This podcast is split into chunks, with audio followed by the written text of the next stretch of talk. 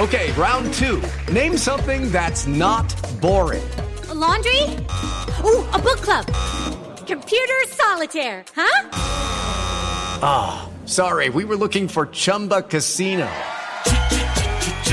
That's right. ChumbaCasino.com has over 100 casino style games. Join today and play for free for your chance to redeem some serious prizes. ChumbaCasino.com. No purchase necessary. Full prohibited by law. 18 plus terms and conditions apply. See website for details. Okay, round two. Name something that's not boring. A laundry? Ooh, a book club. Computer solitaire, huh? Ah, oh, sorry, we were looking for Chumba Casino. That's right. ChumbaCasino.com has over 100 casino style games. Join today and play for free for your chance to redeem some serious prizes. ChumbaCasino.com. No purchase necessary. Full prohibited by law. 18 plus terms and conditions apply. See website for details. Hello, it is Ryan, and we could all use an extra bright spot in our day, couldn't we? Just to make up for things like sitting in traffic, doing the dishes, counting your steps, you know, all the mundane stuff. That is why I'm such a big fan of Chumba Casino. Chumba Casino has all your favorite social casino style games that you can play for free anytime, anywhere with daily bonuses. That should brighten your day a little. Actually, a lot. So sign up now at chumbacasino.com. That's ChumbaCasino.com. No purchase necessary. VGW. Void were prohibited by law. See terms and conditions. 18 plus. Hello and welcome to a new podcast, The Paddock and the Pavilion with Stephen Wallace. In each show, Stephen will interview someone connected to the world of horse racing or cricket. In part two, I spoke to Jacob about his rehab in France and at the Injured Jockeys Fund site at Oaksey House. We then went on to talk about Jacob's ambitions for the future. Well, can we now go back to when you arrived in hospital? You spent 178 days in hospital. What, what do you what do you remember about the early days in the hospital? Terrible food. Terrible food. Well, French French uh, food's always supposed to be, you know, the uh, culinary highlights well, of Europe. Hospital but, food. Yeah. Hospital food is is well, yeah, terrible food.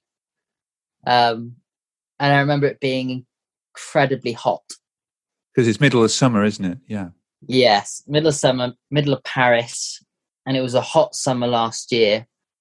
Yeah, and a lot of a lot of pain. Really, a lot of pain those first what, five what was, weeks. What was the full extent of your injuries when you arrived at? The... Um, I had a chipped C6 in my neck, chipped a bone, dislocated C7 from C6 in my neck.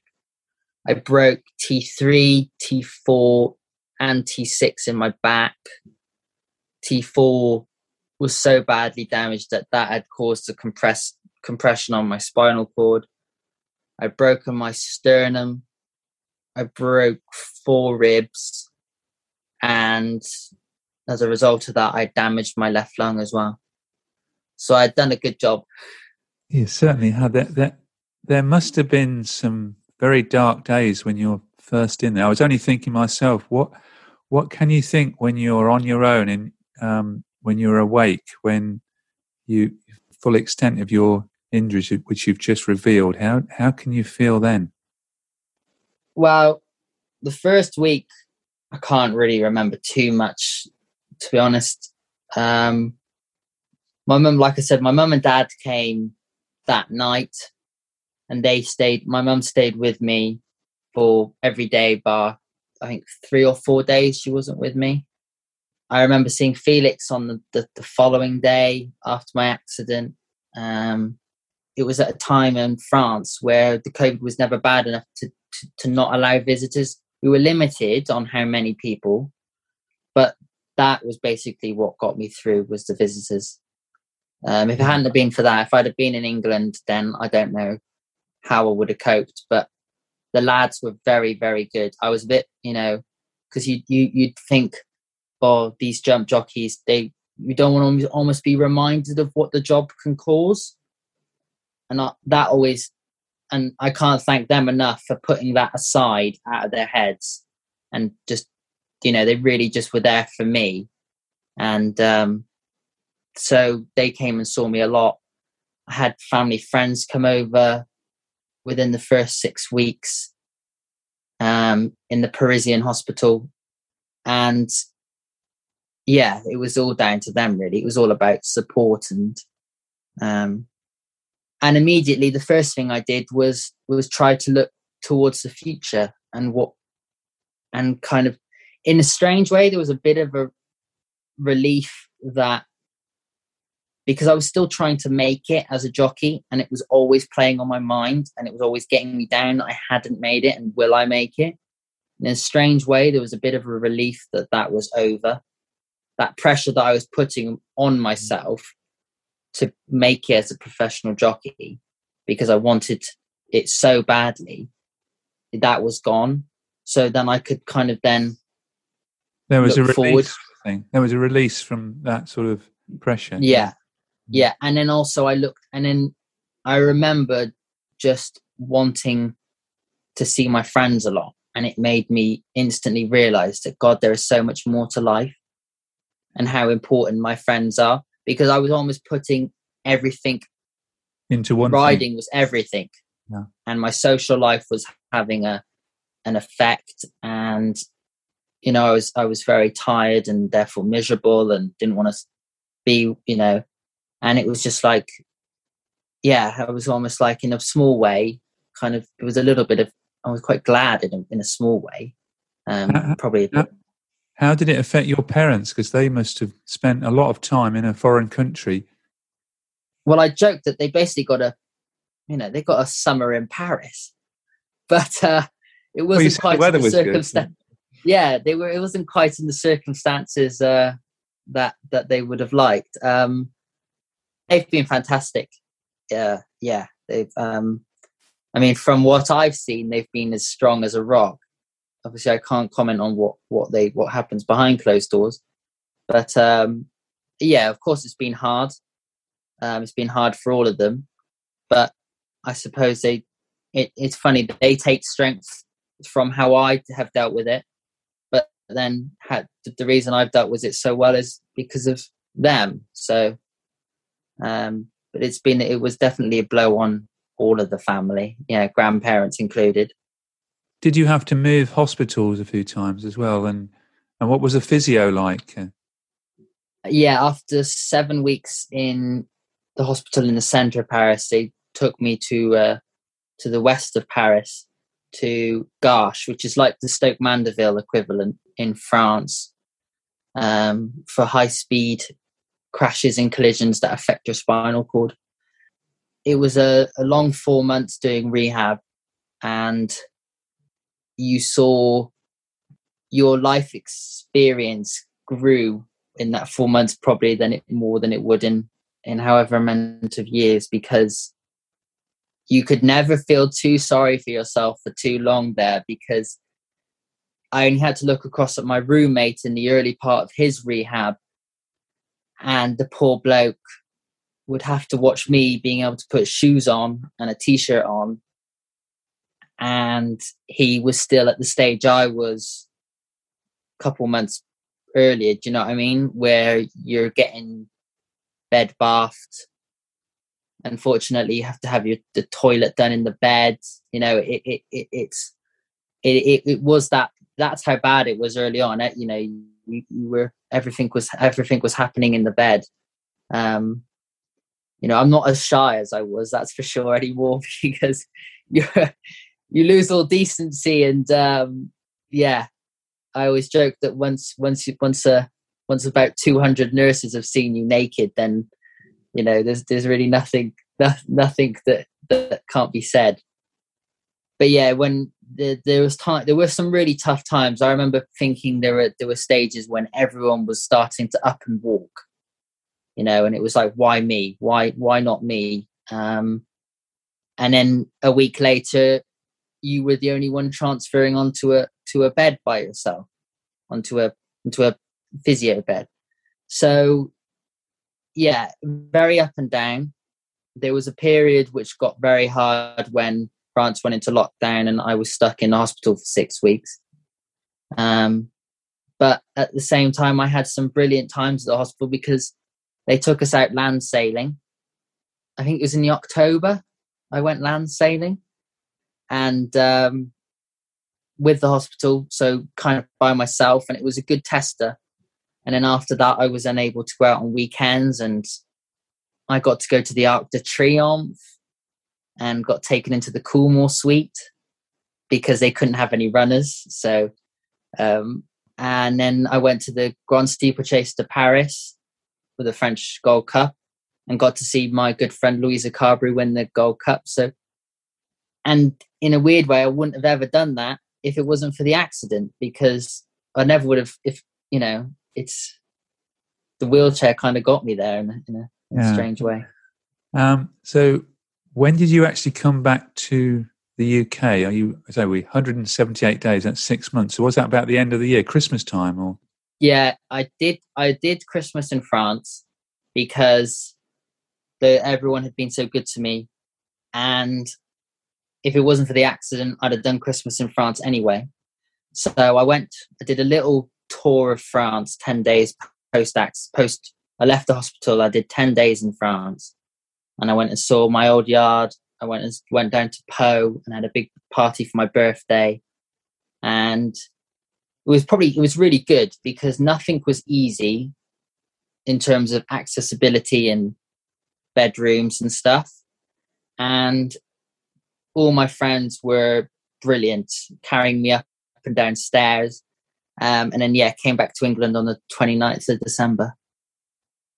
And then it was the, then and then we were in lockdown again over in england so dad had already been back in the UK since October adapting the house, um, which you know couldn't have been easy on on them because that was a stressful enough thing to go through.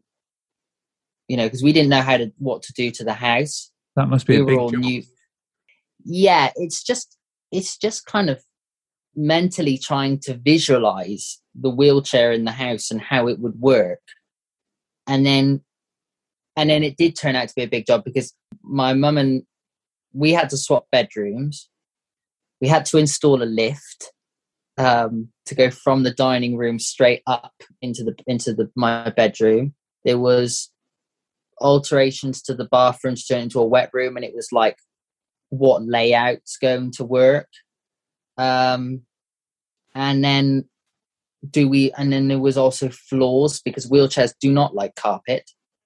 And so that that was another thing. And yeah you know and obviously covid so nobody's you know available. Um the council were backlogged with other things.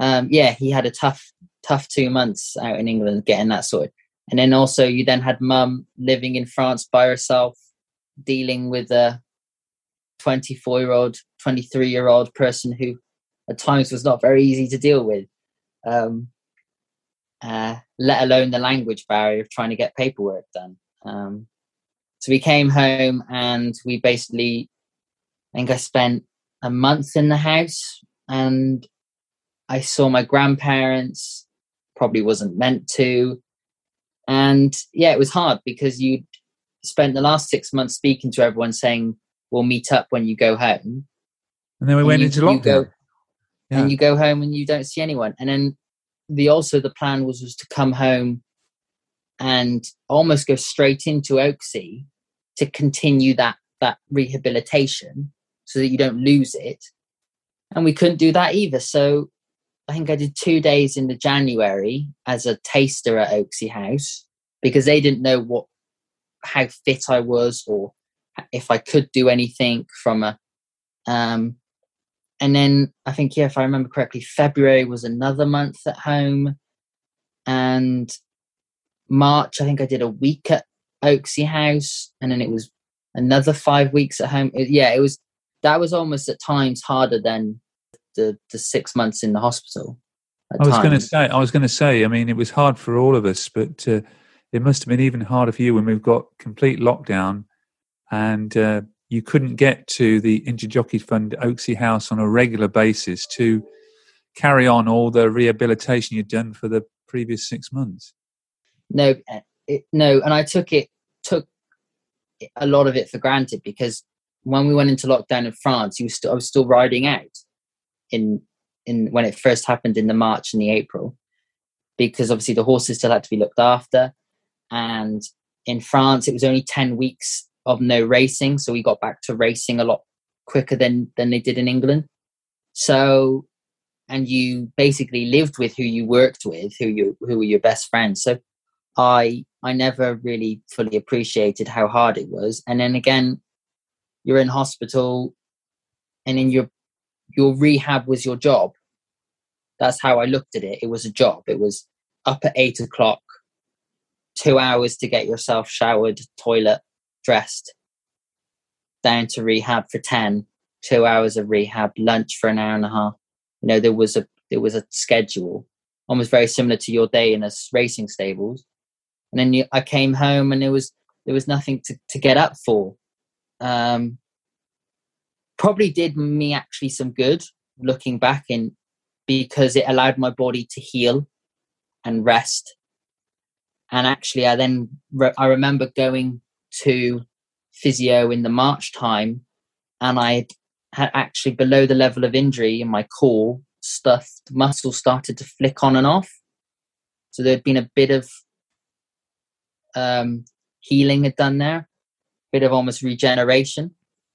And I kind of look back and think, would that have happened if I'd have just kept hammering everything?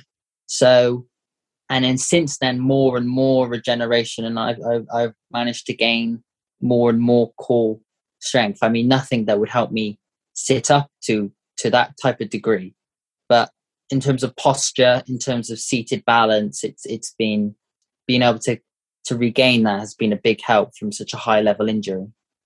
And how often now are you going to the um, Injured Jockeys Fund at Oaksey House? I go.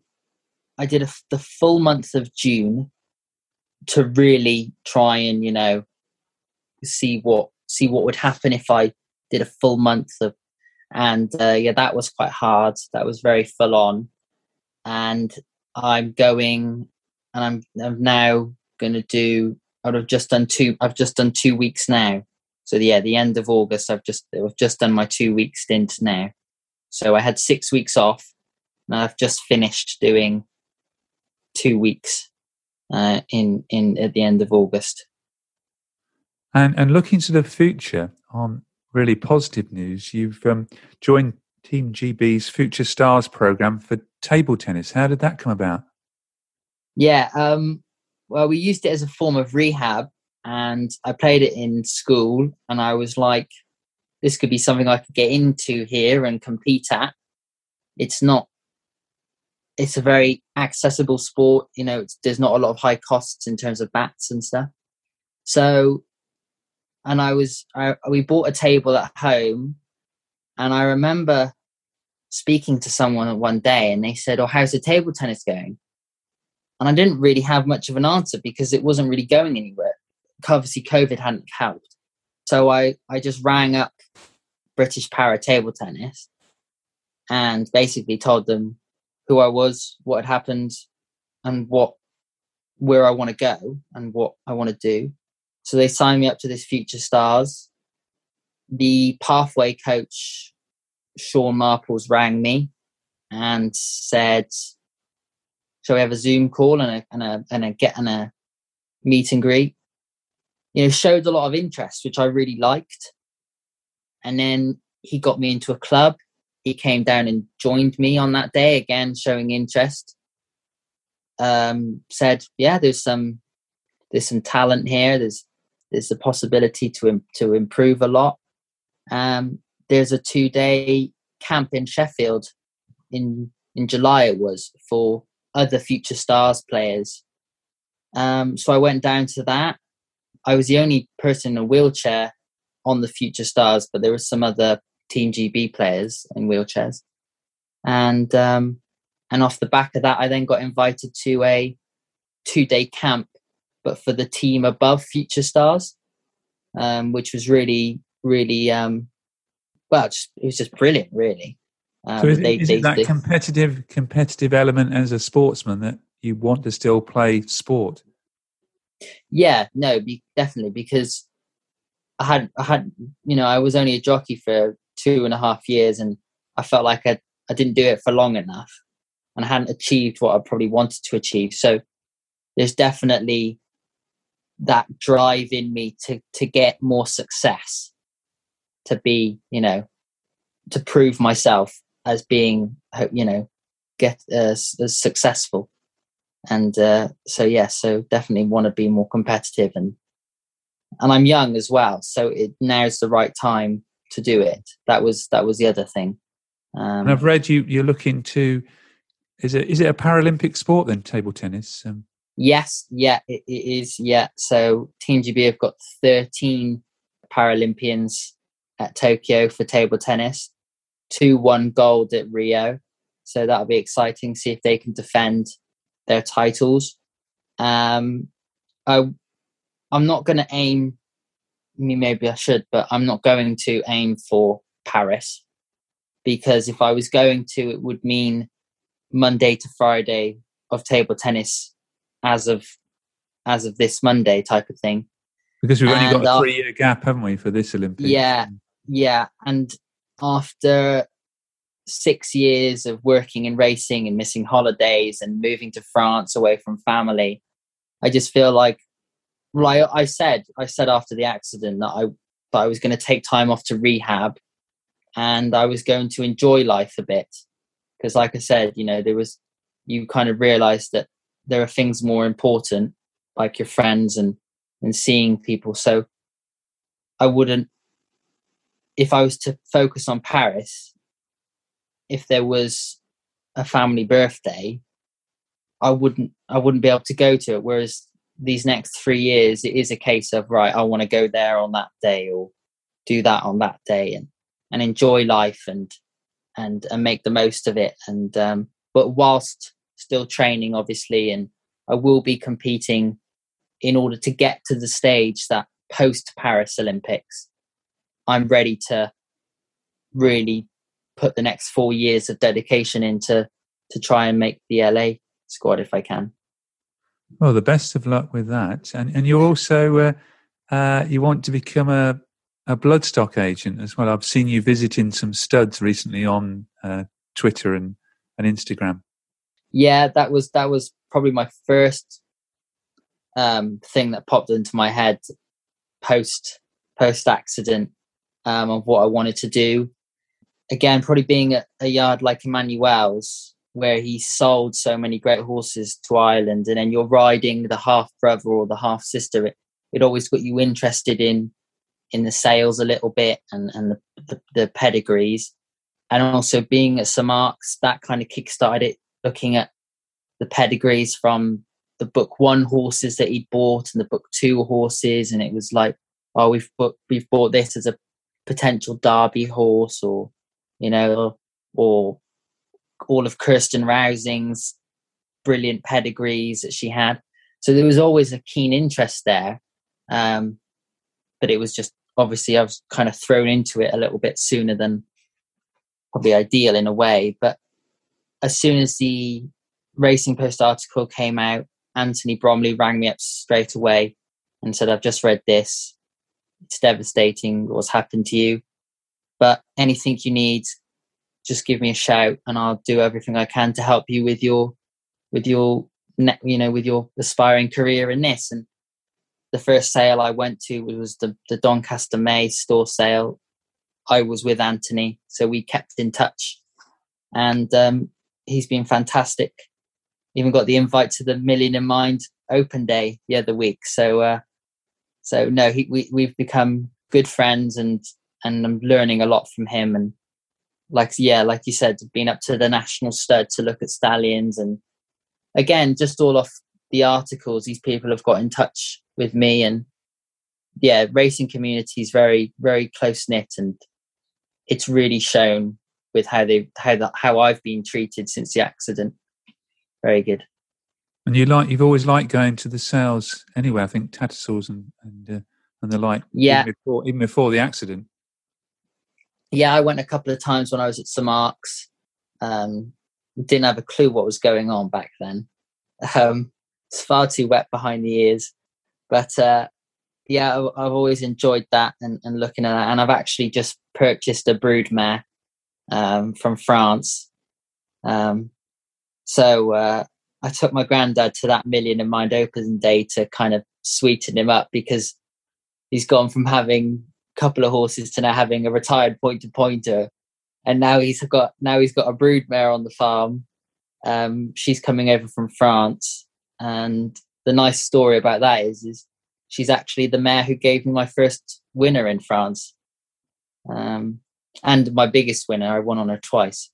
So, yeah, kind of. I wouldn't have just bought any broodmare, but I thought there's a bit of sentimental value with that. With that, and she's special to me. So, with a good page, so um, she she should be coming over soon. So, it's exciting times, really.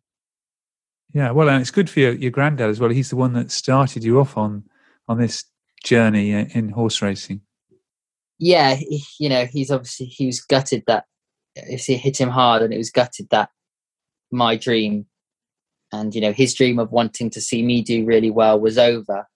But now we've got this to kind of throw ourselves into, and we're going to go and see the stallion together, and you know he'll obviously be heavily involved, and and um, yeah, it's exciting. It's really exciting, and this can kind of be something I do during my table tennis to keep me involved in everything. And then Bloodstock would be more of a long term thing because you're always learning. So there's no point rushing into it. I that's what I think anyway. Yeah, there's a lot build up know. contacts. A lot to know there. Um, we said off air, and I've read this as well, that you don't think that you're um, an inspiration. But why do you why do you think that? Well, it's just I don't know. It's just because there are there are a lot of other people in my situation who are far more inspiring or have done far more inspiring things. Um, you know, I, I've only just spent, you know, it's only been a year since the accident, and all I've basically been doing is visiting things, getting out and about, and doing rehab. You know, I haven't done any any incredible achievements you know there's there's no paralympic gold for example around my neck yet or there's no you know um but um i've been listening to a lot of podcasts and um like ed jackson's and watching a couple of documentaries of um there was a rising phoenix one of the paralympics and that really kind of when you watch stuff like that that kind of made me feel inspired to go and just just get up and do things really. Um, but it's um, yeah, no, I, I wouldn't ever have called myself inspiring. No, not at all. It's just well, getting I, on with life. Yeah, what I found inspiring is reading the article in the Racing Post, and you perhaps you can sort of elaborate on this. Is the um, story about when you were swimming recently, um, doing the? I think you were going to do ten lengths, and you'd done six, but you stopped, and then you you restarted and finished? That was actually the the the first year anniversary of. That was on the twenty third of June, 20, uh, of this year. So it was uh, one year to the day. So I probably shouldn't have been doing something so strenuous because emotions were all over the shop. And it was down in Winchester. It was in a hydro pool, and hydro pools are, are very hot. They're about 35 degrees. Um, we had to do a, a six minute swimming fitness test. So probably slightly too hot to really be doing that. And I thought, oh, you know, I'm quite fit now. I'm I'm in a good position rehab wise and strong. But obviously, swimming fitness is completely different. And I did four lengths of front crawl, and my arms were were, were knackered. So I decided I'd do uh, breaststroke, um, so I did two lengths of that, and I went, and the target was target was ten to twelve. So we're at six at this point, and probably about three three and a half minutes of the way through, and they were egging me on and you know giving me you know keep going, and I remember pushing off, sticking my head under the water, and my arms just laying by my side. And it was something you know just that um, and i was never a, a, swimmer in the first place you know i was never a big fan of it. So and i remember just sticking my head over the water and says, I'm done. And then obviously you can't put your foot down or anything. So I just started to sink and they came and saved me, which for me, I always find embarrassing. And I remember just sitting there, be feeling, you know, quite emotional and not that I was showing it, but inside. And it was, you know, just that frustration of just not being able to do more because of the, the lack of use of 75% of your body and tired and um, could say upset over just the day itself. But I looked at the physio and I was kind of like, you know, now this is this six six to me doesn't feel good enough. So I buckled down and I did another two. And a lot of people who I've heard since spinal cord injury says that they learn, you know, you learn a lot more about yourself and you they've become a lot better person. And I think in those two lengths, going up and down, which took a minute 45 to do 10 lengths, and it's not a 25 meter swimming pool, it's not a very big one. Um, I definitely pushed through a lot of barriers mentally and felt like that I, I kind of learned a lot about myself and was just proud of such a small achievement, really. But it, it, it just showed me that actually, then, really, a lot of things are possible for someone like myself. So don't put up any barriers. Um, and I recently recently listened to a a Paralympian, an American Paralympian who climbed, who was the first paraplegic to climb Kilimanjaro unassisted. And the motto he said was, "It's not what happens to us; it's what we do with what happens with us, or what happened to us." So, yeah, yeah, well, thank thank you very much for sharing that with us. It should be, I know you say you're not, but it should be an inspiration to all of us uh, uh, in how we go about our lives. And what your with your rehab, what's the prognosis? Is there hope that you will get more mobility? Well, my spinal cord was only compressed, so there's always a question mark really on on how on how much will how much I will recover because we just don't know how badly the nerves were damaged when it got compressed. Um, doctors and and you know specialists will say that with spinal cord injuries, you've got 18 months to two years, and what and after that, basically that's your window. And if after that amount of time, if you're still in a wheelchair, there's still no movement, then you're probably not going to to get it. But we you know live with hope and and and that's all we can do. It's not something that it's not a door that i've shut you know ever trying to walk again but it, i've definitely had to and have come to accept the fact that there is a high chance that it won't happen.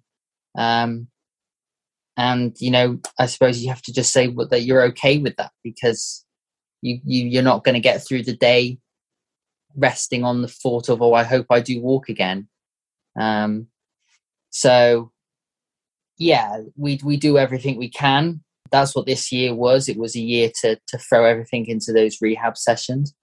Um, but I'm not going to be a permanent patient, and um, as of next year, it'll be kind of doing it to maintain your body and you know the rehab and we'll see what happens really. But like I said, I have re- recovered a little bit of stuff. Nothing in my legs, and it's only minimum and minimal stuff in the stomach. But that's not to say that that in uh, three, four, five years time, I won't recover more. It's spinal cord injuries are different for everyone, and I suppose the brain, the brain is quite a powerful thing. So who knows? Well, it sounds like you've you've thrown everything into it since since the accident. Finally, is there any people you particularly like to thank who've helped you over the last eighteen months, or are there so many that have helped? There, you? there, yeah, there is. Obviously, uh, mum and dad, nan and granddad, and well, and all the the close family have been fantastic.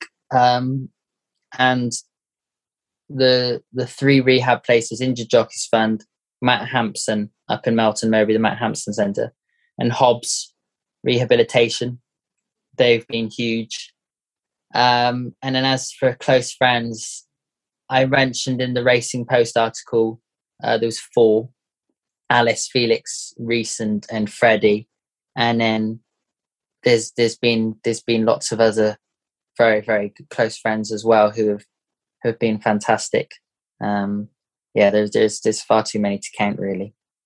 Well, um, thank you. Hopefully, one day you'll be that um, gold medal will be around your neck at the, the Paralympics. Uh, um, and I'd love to catch up with you again on the, the podcast to, to see how you're getting on for a, for a future program. And best of luck also with your bloodstock career and all the rehab. And thank you very much for joining me and telling me your story on the paddock and the pavilion. No, thank you very much for having me, Stephen. Thank you very much. Thank you. Thank you for listening to The Paddock and the Pavilion. Follow us on Twitter, Facebook, and now on Instagram at The Pad and Pav. Don't forget, if you like the show, please do leave us a rating and review. Sports Social Podcast Network. Judy was boring. Hello. Then Judy discovered ChumbaCasino.com. It's my little escape. Now Judy's the life of the party. Oh, baby, Mama's bringing home the bacon. Whoa, take it easy, Judy. The Chumba life is for everybody. So go to ChumbaCasino.com and play over 100 casino style games. Join today and play for free for your chance to redeem some serious prizes. Ch-ch-chumba.